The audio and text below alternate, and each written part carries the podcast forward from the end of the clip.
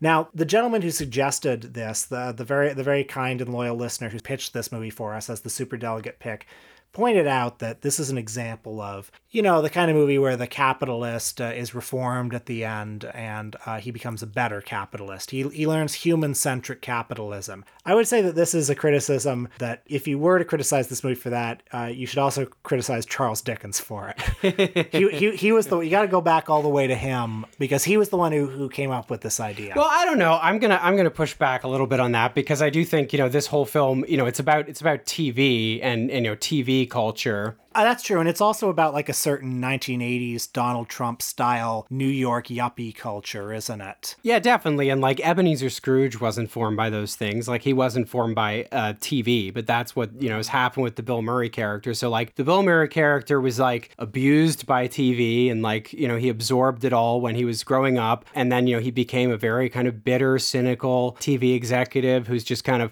rolling out, you know, bitter, cynical uh, schlock. And, and like he's got no time for, uh, you know, family. He just like works all the time. He's got no Christmas spirit, etc.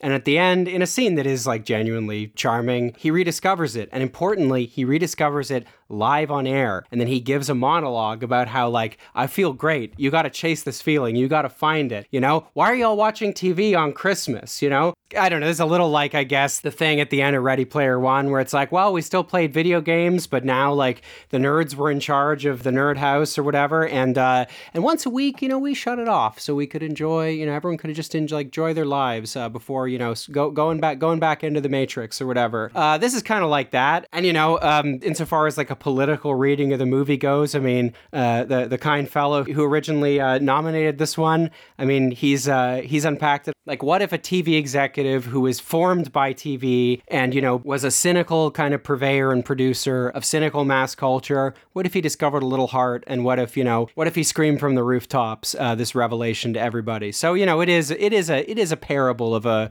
you know, reformed capitalist. In this case, one who uh, produces TV. But there's n- not sure there's much more ideology to it than that. We should make this a double feature with Good Night and Good Luck and uh, compare and contrast Bill Murray's monologue in this movie with the Edward R. Murrow character's monologue at the end of that, saying, "Well, what if what if TV could actually benefit, do social good? What if for one day of the week uh, or one day of the year we made TV that was about um, um, good values? Yeah, and, uh, helping the poor. yeah, exactly that kind of thing."